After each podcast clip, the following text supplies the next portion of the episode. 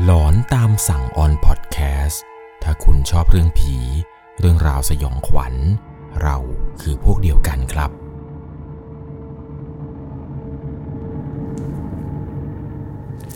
สวัสดีครับทุกๆคนครับ ขอต้อนรับเข้าสู่ช่วงหลอนตามสั่ง เรื่องราวที่ผมจะเล่าให้ฟังในวันนี้ครับ อย่างที่ผมเกริ่นให้ฟังในตอนต้นคลิปไป เป็นเรื่องราวเกี่ยวกับ เตียงมือสองครับ เตียงนี้เนี่ยมันเป็นเรื่องที่หลายๆ คนไม่เคยคิดว่าน่าจะเกิดเรื่องอาถรรพ์หรือว่าเกิดเรื่องราวหลอนๆขึ้นมาได้ ถ้าเราไม่ไปเอามาจากที่อื่นใช่ไหมล่ะครับ ยิ่งถ้าเราไปซื้อมือหนึ่งมาแล้วเนี่ยยิ่งไม่ต้องกลัวอะไรเลยแหละครับ แต่ถ้าเกิดว่าคุณไปเอาเตียงจากที่ไหนไม่รู้เนี่ยมาใช้ที่บ้าน รับรองได้เลยครับว่า คุณอาจจะได้เจอเรื่องราวความสยองขวัญ แบบที่ผมจะเล่าให้ฟังใน EP นี้ ก่อนจะเข้าไปรับชมรับฟังกัน ก่อนอื่นต้องบอกก่อนเลยครับ จะต้องใช้วิจารณญาณในการรับชมรับฟังกันให้ดีๆ เรื่องราวในวันนี้ครับเป็นเรื่องที่ผู้ฟังทางบ้านเนี่ยได้ส่งเข้ามาในแฟนเพจ Facebook 1 LC มันเกิดขึ้นที่จังหวัดนครราชสีมา หรือว่าที่โคราชนั่นเอง เรื่องมันมีอยู่ว่า มีพ่อของรุ่นน้องคนหนึ่งครับ เขาเนี่ยไปรู้จักกับเจ้าของรีสอร์ทแห่งหนึ่งเรียกได้ว่าเกือบจะทุกอาทิตย์เลย ที่พ่อของเขานั้น มักจะไปนั่งสังสรรค์กินเหล้าฟังเพลงกันอยู่กับเจ้าของรีสอร์ทแห่งนี้ พูดคุยกันตามปกติตามภาษาผู้ใหญ่นัดกินเหล้ากันนั่นแหละครับ แต่มันมีอยู่วันหนึ่งที่พ่อเขาเนี่ยไปนั่งเล่นสังสรรค์กับเจ้าของรีสอร์ทแต่ปรากฏว่า พ่อเขานั้นไปสังเกตเห็นห้องห้องหนึ่งครับ เป็นห้องที่อยู่ในรีสอร์ทแห่งนั้น มันก็จะเป็นเหมือนกับเป็นบ้านหลังเล็ก ๆ เรียงกันทั่วไปตามสไตล์รีสอร์ทต่างจังหวัด ซึ่งห้องนั้นเนี่ยที่พ่อเขาไปสังเกตเห็นน่าจะเป็นห้องเบอร์ 6 ห้องนี้เนี่ยมันมีเตียงเตียงหนึ่งครับที่เป็นเตียงไม้ เป็นไม้ออกสีแดงๆ มันวางอยู่นอกห้องครับ เตียงนี้เนี่ยมันวางอยู่ตรงโรงจอดรถข้างห้อง พ่อเขาก็เลยพูดว่าเฮียซื้อเตียงเข้าห้องใหม่เหรอ ทางเจ้าของรีสอร์ทคนนี้ที่นั่งกินอยู่ด้วยกันเนี่ยครับเฮียแกก็พูดว่าอ๋อเปล่าหรอก พอดีจะให้คนเอาไปทิ้ง พ่อของน้องๆคนนี้แกก็เลยบอกว่าเอ้าเฮียเฮียจะไปทิ้งทำไม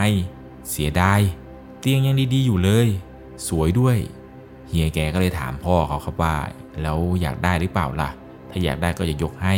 คราวนี้ครับพ่อเขาก็ดีใจเลย ได้เตียงฟรีๆกลับมาบ้าน พ่อเขาก็ถามเฮียคนนี้ต่อครับว่าเฮียเฮียจะให้จริงๆหรอ เฮียก็บอกว่าเออจริง ถ้าอยากได้เนี่ยก็ใส่หลังรถเอาไปเลย ตอนขากลับบ้านอะ เดี๋ยวเรียกคนมาช่วยยกให้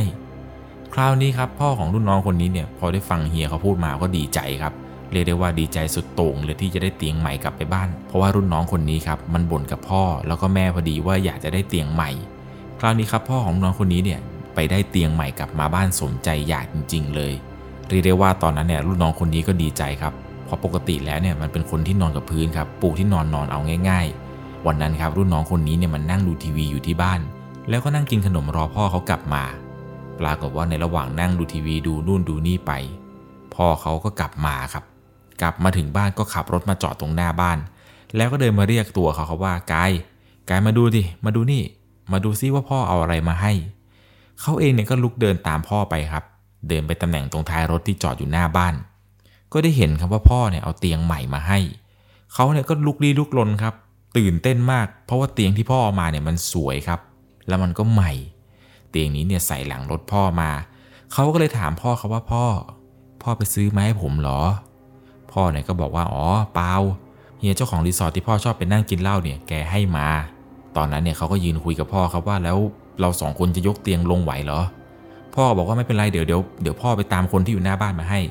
ในจังหวะนั้นครับมันมีพวกพี่ป้าน้าอาที่เขานั่งกินเหล้าอยู่ตรงหน้าบ้านประมาณ 2-3 คนอยู่พอดีเนี่ย พ่อก็เลยไปชวนมาให้ช่วยกันยกครับ ขอแรงมาช่วยกันยกเตียงลงหน่อย จะขนขึ้นไปห้องนอนของลูกชายเขาที่ชื่อว่ากายเนี่ยแหละครับ ตอนนั้นเนี่ยพวกพี่ป้าน้าอาอะไรก็มาช่วยกันยก ออกแรงกันพอสมควรครับ เพราะว่าเตียงที่ได้มาเนี่ยมันเป็นเตียงไม้ ก็ยกออกจากท้ายรถแล้วก็พากันขนขึ้นไปห้องนอนของกาย หลังจากที่จัดอะไรลงตัวแล้ว แม่ก็เข้ามาช่วยจัดที่หลับที่นอนให้อีกทีหนึ่งครับ แม่ก็มาดูผ้าปูผ้าห่ม เตียงฟูกหมอนอะไรเนี่ยแหละครับ ตามปกติ ส่วนพ่อเนี่ยก็ขับรถออกไปจอดที่ลาน แม่เนี่ยก็ช่วยกายกันสองคนนี่แหละครับ ช่วยกันจัดที่หลับที่นอนอะไรกันจนเสร็จ สักพักหนึ่งหลังจากที่แม่จัดที่นอนเสร็จเนี่ยแม่ก็เดินออกจากห้องไป คราวนี้ครับรุ่นน้องคนนี้แกก็เลยกระโดดขึ้นเตียงนอนอย่างมีความสุข มันบอกว่ามันนอนสบายดี นอนไปได้สักพักหนึ่งครับ เผลอหลับไป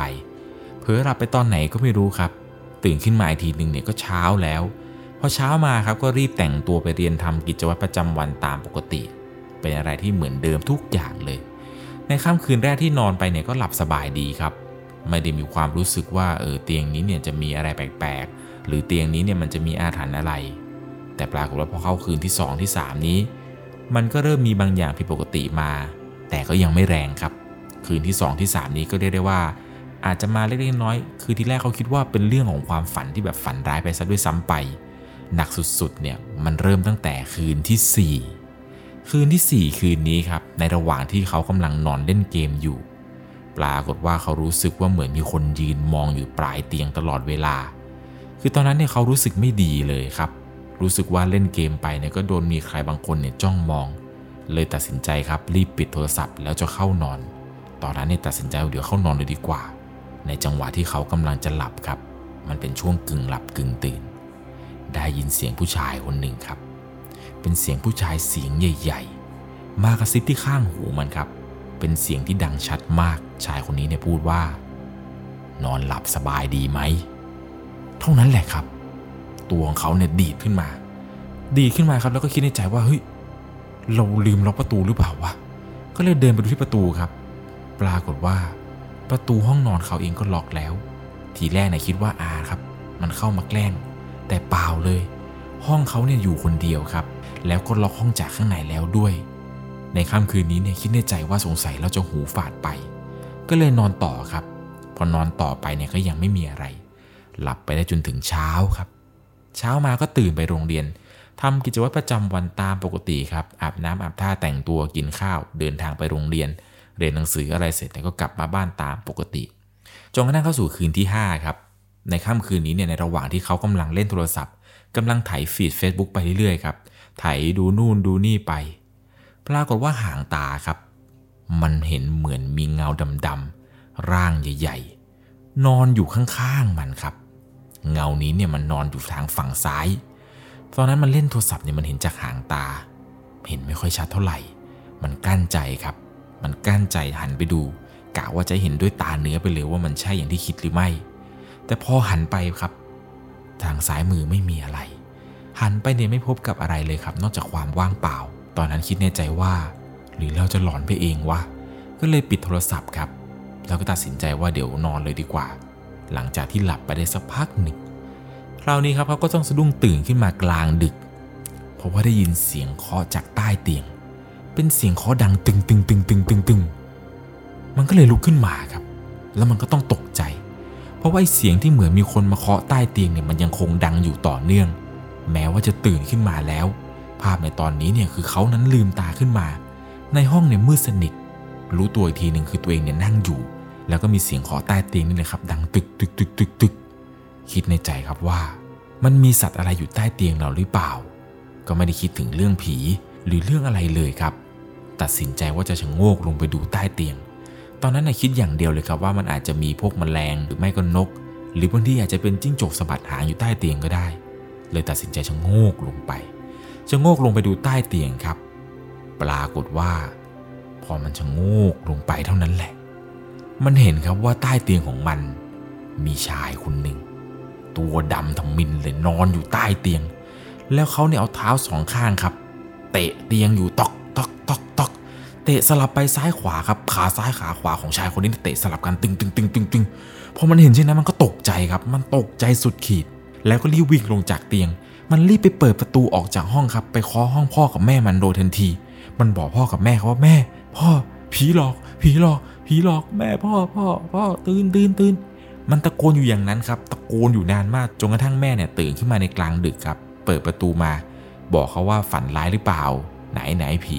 อยู่มาตั้งนานไม่เห็นจะมีอะไรเลยเขาก็บอกกับแม่ครับว่าเขาเนี่ยเห็นจริง ๆ มันมีชายตัวใหญ่คนนึงแม่ นอนอยู่ใต้เตียงมันเอาขาเนี่ยเตะเตียงหนูจากข้างใต้ หนูเนี่ยเห็นมากกับตา ตอนนั้นเนี่ยแม่ก็ยังคงไม่เชื่อครับ แม่ยังบอกว่าสงสัยสิ่งที่เราเห็นเนี่ย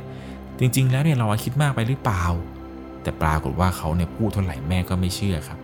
แม่ก็คิดว่าเขายังคงฝันร้ายมาโดยตลอด จนกระทั่งแม่เขาเนี่ยจูงมือเขาครับบอกว่าไม่ต้องกลัวลูกเดี๋ยวคืนนี้แม่ไปส่งที่ห้องนอนเอง แต่เขาเองเนี่ยบอกแม่เขาว่าแม่ ไม่เอาอะผมไม่เอาผมไม่นอนผมนอนกับแม่ดีกว่า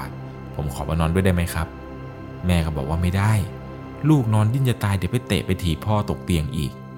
เขาเองเนี่ยก็เลยบอกว่างั้นไม่ได้ไม่เป็นไรงั้นเดี๋ยวผมกลับไปนอนที่ห้องก็ได้ แม่ก็พยายามปลอบเขาครับปลอบพูดพูดนั่นพูดนี่กันไปเรื่อยๆ จนเขาเนี่ยเริ่มหายกลัวครับ สุดท้ายเนี่ยก็กลับไปนอนห้อง ครั้งนี้เนี่ยกลั้นใจมากครับในการกลับมานอนห้องตัวเองอีกครั้งหนึ่ง แต่ปรากฏว่าในครั้งนี้ครับ พอเปิดห้องมาเขาไล่เปิดไฟทั่วห้องจนสว่างสวัยแล้วกั้นใจก้มลงดูใต้เตียงอีกครั้งหนึ่งพบว่าใต้เตียงไม่มีอะไรเลยครับ โล่งเลยคราวนี้ไม่ได้พบเจอไอ้ชายคนล่างตัวใหญ่ๆนั่นแหละเขาก็สบายใจครับคราวนี้ที่ไม่เห็นดวงวิญญาณดวงนั้น ก็กลับขึ้นมาบนที่นอน แล้วก็นอนต่อหลับไปตอนไหนก็ไม่รู้ครับ น่าจะหลับไปนานพอสมควร แต่ปรากฏว่าก็ต้องรู้สึกตื่นขึ้นมาอีกครั้งหนึ่งครับ ครั้งนี้เนี่ยตื่นขึ้นมาในกลางดึก พบว่าตัวเอง ไม่ได้นอนอยู่บนเตียงครับ ครั้งนี้เนี่ยเขาตื่นขึ้นมา พบว่าตัวเองนั้นมันนอนอยู่ใต้เตียง เขานั้นมันนอนอยู่ใต้เตียงตั้งแต่เมื่อไหร่ก็ไม่รู้ครับ แล้วข้างๆเขานั้น มันมีร่างของชายคนหนึ่งแต่งตัวเหมือนคนโบราณเลยครับ นอนอยู่ข้างๆมัน แต่ชายคนนี้เนี่ยนอนหันหลังให้ ตัวเขาเนี่ยขยับไม่ได้เลยครับ ในระหว่างที่พยายามจะหนี จะตะโกนเรียกพ่อกับแม่ แต่กลับไม่มีเสียงออกมาครับ พยายามตะโกนสุกเสียงก็ไม่มีเสียงออกมา พยายามจะดิ้นครับก็ดิ้นไม่หลุด พยายามที่จะตะกุยออกจากใต้เตียงนี้ครับไม่สามารถที่จะออกได้เลย ในระหว่างนั้นเนี่ยร่างที่เขาเห็นว่านอนอยู่ข้างๆ ก็ค่อยๆหันมาครับ ตัวเนี่ยอยู่เฉยๆแต่หันมาแค่หัว ตัวยังนอนนิ่งๆ แต่หัวเนี่ยค่อยๆ บิดมาบิดมาเรื่อยๆเรื่อยๆเรื่อยๆจนหัวของชายคนนี้ครับพลิกกลับมาอีกด้านหนึ่งจนหัวของร่างนี้ครับ มันหลุดออกจากบ่า แล้วเลือดก็ค่อยๆทะลักออกจากปากของชายคนนั้นที่นอนอยู่ข้างๆ มันเห็นภาพนี้แล้วสยองมากครับ มันทำอะไรไม่ถูกเลยได้แต่นอนร้องไห้ ไม่สามารถที่จะทำอะไรได้เลยครับ แม้แต่จะสั่งให้ตัวเองหยุดร้องไห้เนี่ยยังไม่สามารถหยุดได้ ตอนนั้นเนี่ยบอกตามตรงเลยครับว่ามันเป็นอะไรที่สยองขวัญมากๆ เขานั้นเนี่ยพยายามค่อยๆขยับตัวขยับตัวเรื่อยๆครับเพราะว่าร่างของชายคนนี้นอนอยู่ข้างๆเขาเนี่ยมันใกล้มากๆ เขาเริ่มหลับตาครับแล้วนึกถึงบทสวดคาถาอะไรต่างๆ จนตัวเองเนี่ยค่อยๆ ขยับได้ทีละนิดทีละนิดจนกระทั่งเขาหลุดออกจากใต้เตียงได้ พอหลุดได้เท่านั้นแหละครับ รีบวิ่งออกจากห้อง ไปเคาะห้องพ่อกับแม่อีกเช่นเคยครับ โดยในครั้งนี้ครับเขาร้องไห้หนักมากแล้วก็เคาะประตูห้องแม่หนักมากครับ จนแม่เนี่ยตกใจเปิดประตูมา พอเปิดประตูมานั้นแหละครับ พ่อก็ตื่นขึ้นมาด้วยในตอนนั้น เขาเองรีบวิ่งเข้าไปในห้องทันทีครับ พ่อกับแม่ก็ตกใจครับว่าอะไรวะไอ้ลูกคนนี้ อยู่ดีๆมันก็วิ่งพูดพลาดเข้ามา ตอนนั้นเนี่ยเขาตัวสั่นมากครับน้ำหูน้ำตาไหลไปหมด พ่อกับแม่ก็ค่อยบอกเขาว่าไหนเล่าให้ฟังซิเกิดอะไรขึ้นเล่าให้ฟังซิเขาก็ค่อยๆเริ่มเล่าให้พ่อกับแม่ฟังครับว่าสิ่งเมื่อกี้ที่เจอเนี่ยมันคืออะไร ครั้งแรกเนี่ยเจอแต่เสียง ครั้งที่สองเนี่ยเห็นว่านอนอยู่ใต้เตียง ส่วนครั้งที่สามหนักสุด พบว่าตัวของเขาเองนั้น เป็นอนอยู่ใต้เตียงกับร่างร่างนั้น พ่อก็บอกว่าไม่เป็นไรลูก คืนนี้นอนกับพ่อก่อนก็ได้ เดี๋ยวพรุ่งนี้เช้า พ่อจะไปตามร่างส่งมาให้เขาดู ว่ามันมีอะไรอยู่ในห้องหรือเปล่า อยู่มาตั้งนานไม่เห็นจะมีอะไร ในคืนนั้นครับเขาเองเนี่ยก็ปูที่นอนอยู่ข้างเตียงพ่อกับแม่ครับเพราะเขาเองเนี่ยไม่กล้ากลับไปนอนห้องตัวเองแล้ว ถ้าเกิดขึ้นไปนอนบนเตียงกับพ่อกับแม่อีกเขาก็นอนดิ้นครับ เดี๋ยวจะเตะพ่อกับแม่เอา ปรากฏว่าก็นอนไปเรื่อยครับ เล่นโทรศัพท์ไปทั้งคืน จนรุ่งเช้าครับ พ่อก็ไปตามร่างทรงมาให้ดูจริง ๆ พ่อเนี่ยเอารถออกไปรับร่างทรงมาครับ พอมาถึงที่บ้านก็จุดธูปทำพิธีอะไรอยู่หน้าบ้าน เขาเองเนี่ยก็ไม่เข้าใจหรอกครับว่าร่างทรงคนนี้เนี่ยสวดคาถาอะไรงึมงำงึมงำอยู่ พอสวดเสร็จครับร่างทรงแกก็ไปปักธูปปักธูปเสร็จก็เดินเข้ามาในบ้านนะครับ ครั้งนี้เนี่ยร่างทรงเดินตรงมา เปิดประตูห้องนอนเขาโดยทันทีโดยที่ไม่แวะห้องไหนเลยครับพอเปิดประตูเข้ามา ร่างทรงก็พูดขึ้นมาเลยครับว่า อืม มีจริง ๆ ไม่ได้มาจากไหนหรอก มาจากไม้นี่แหละ เตียงไม้นี่แหละ เป็นคนโบราณร่างทรงเนี่ยบอกว่าชายคนนี้ที่เขาเห็น ถูกฆ่าตายด้วยดาบ ฟันคอจนขาดแล้วเอาร่างเนี่ย ไปฝังไว้ใต้ต้นไม้ต้นนี้ เขาเนี่ยอาฆาตมากครับดวงวิญญาณดวงนี้เนี่ยถูกสิงสถิตอยู่ในต้นไม้ แล้วต้นไม้ต้นนี้ครับก็มีคนเนี่ยเอาไปทำเตียง เขาเนี่ยบอกว่าไม่มีที่ไป เขาเลยตามมาอยู่กับไม้ที่เขาเคยอยู่ พ่อเองก็เลยถามร่างทรงเขาว่าแล้วเขาออกมากวนลูกเขาทำไม ร่างทรงก็บอกว่าเขาบอกว่าเขาไม่ชอบอยู่ที่นี่ เขาอยากไปอยู่ที่วัด พ่อก็เลยบอกโอเค ตกลงได้ได้ถ้าอยากอยู่ที่วัดเนี่ยเดี๋ยวเอาเตียงนี้ไปถวายวัด แล้วหลังจากนั้นครับช่วงตอนสายๆเนี่ยสายในวันนั้นพ่อก็ไปตามเพื่อนๆมาครับมาช่วยกันขนเตียงออกจากบ้าน เพื่อที่จะขนไปถวายที่วัดเลยครับ หลังจากที่เอาเตียงนี้ไปถวายที่วัด เขาเองเนี่ยก็บอกว่าไม่เคยเจอเรื่องอะไรแปลกๆอีกเลย แต่เขาเองเนี่ยต้องกลับมานอนแบบเดิมครับ คือปูที่นอนพื้นแบบแข็งๆแบบเดิม ไม่คิดอยากจะได้เตียงอีกเลยครับ หลังจากเรื่องราวเรื่องนี้ผ่านไป พ่อของเขาเองเนี่ยก็มีโอกาสเดินทางกลับไปนั่งกินเหล้ากับเจ้าของรีสอร์ทอีกครั้งหนึ่ง ไปในครั้งนี้เนี่ยก็เล่าเรื่องราวให้กับเจ้าของรีสอร์ทฟังครับว่าลูกชายเนี่ยเจออะไรมาบ้าง เฮียแกก็ได้เล่าเรื่องราวถึงประวัติของเตียงนี้ให้ฟังว่าอ้าวหรอเออมันมีจริง ๆเว้ยเฮียแกบอกว่าไอ้ห้องหกเนี่ยแหละ ลูกค้าคนไหนที่เข้ามาเช่าก็อยู่ไม่ได้ ไม่รู้มันเป็นเพราะอะไร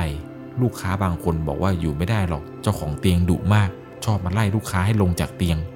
แกก็เลยเออ แบบงงๆว่าอะไรวะเตียงกูก็ไปซื้อมาใครจะมาไล่ถ้าไม่ใช่กูจนกระทั่งลูกน้องในรีสอร์ทเนี่ยตอนไปทำความสะอาด มันเห็นว่ามีคนมานอนอยู่ใต้เตียงข่าวนี้แหละครับ เด็กในรีสอร์ทเนี่ยอยู่กันไม่เป็นสุขเลยเฮียแกก็เลยไปซื้อเตียงใหม่มาใส่ครับ แล้วก็ยกเตียงนี้ออกมาวางไว้กะว่าจะไปทิ้ง จนกระทั่งพ่อของเขาเนี่ยแหละครับ ไปเห็นว่าเออเตียงวางอยู่แล้วใหม่ด้วยก็อยากจะได้เฮียแกก็เลยบอกว่าเห็นว่ามึงเสียดายเห็นว่าอยากได้ก็เอาไปเถอะคงไม่เป็นไรมั่งแต่พอพ่อถามเฮียครับว่าเฮียแล้วเฮียไปซื้อเตียงนี้มาจากไหนเฮียแกก็นึกนานครับเฮียแกนึกอยู่นานมาก พ่อบอกว่าเฮียแกเนี่ยนึกไม่ออกครับว่าไปเอาเตียงนี้มาตอนไหน ไปซื้อมาจากร้านไหนก็จำไม่ได้ แต่จำได้ว่าตอนที่ทำรีสอร์ทใหม่ ๆ ได้สั่งให้คนไปซื้อเตียงมาลง 15 เตียง เพราะว่ารีสอร์ทที่นี่ครับมีอยู่ 15 ห้อง แต่ปรากฏว่าตอนเอามาลงเนี่ยนับไปนับมา มันเกินอยู่เตียงหนึ่ง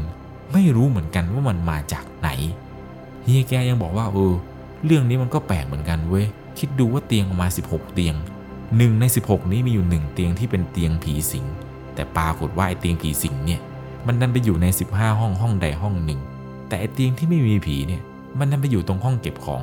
เออนี่มันก็แปลกดี เฮียแกก็พูดตลกขบขันครับว่านี่ถ้าเกิดเตียงนี้อยู่ในห้องเก็บของเนี่ย ป่านี้คนสวนคนงานเนี่ยไม่มีใครกล้าอยู่แล้ว นี่ก็เป็นประสบการณ์ความสยองขวัญของผู้ฟังทางบ้านท่านนี้นี่แหละครับ ที่ได้ไปพบเจอมาเกี่ยวกับเตียงมือสองโดยที่เขาไม่รู้เลยครับว่าไอ้เตียงที่พ่อเขาเอามาเนี่ยมันมีประวัติอะไร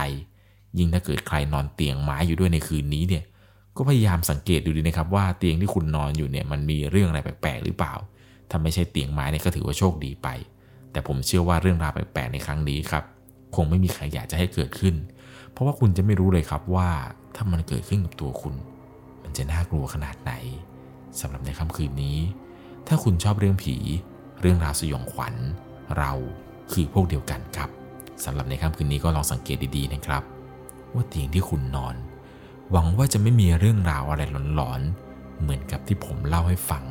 แต่ถ้าเกิดคุณได้ยินเสียงอะไรก็แก้ก็แก้จากใต้เตียงแล้วก็ อย่าก้มไปดูละครับ ถ้าคุณไม่อยากจะเจออะไรแบบนี้ สวัสดีครับ สามารถรับชมเรื่องราวหลอนๆเพิ่มเติม ได้ที่ YouTube Channel 1 LC ยังมีเรื่องราวหลอนๆที่เกิดขึ้นในบ้านเรา รอให้คุณแนนได้รับชมอยู่นะครับ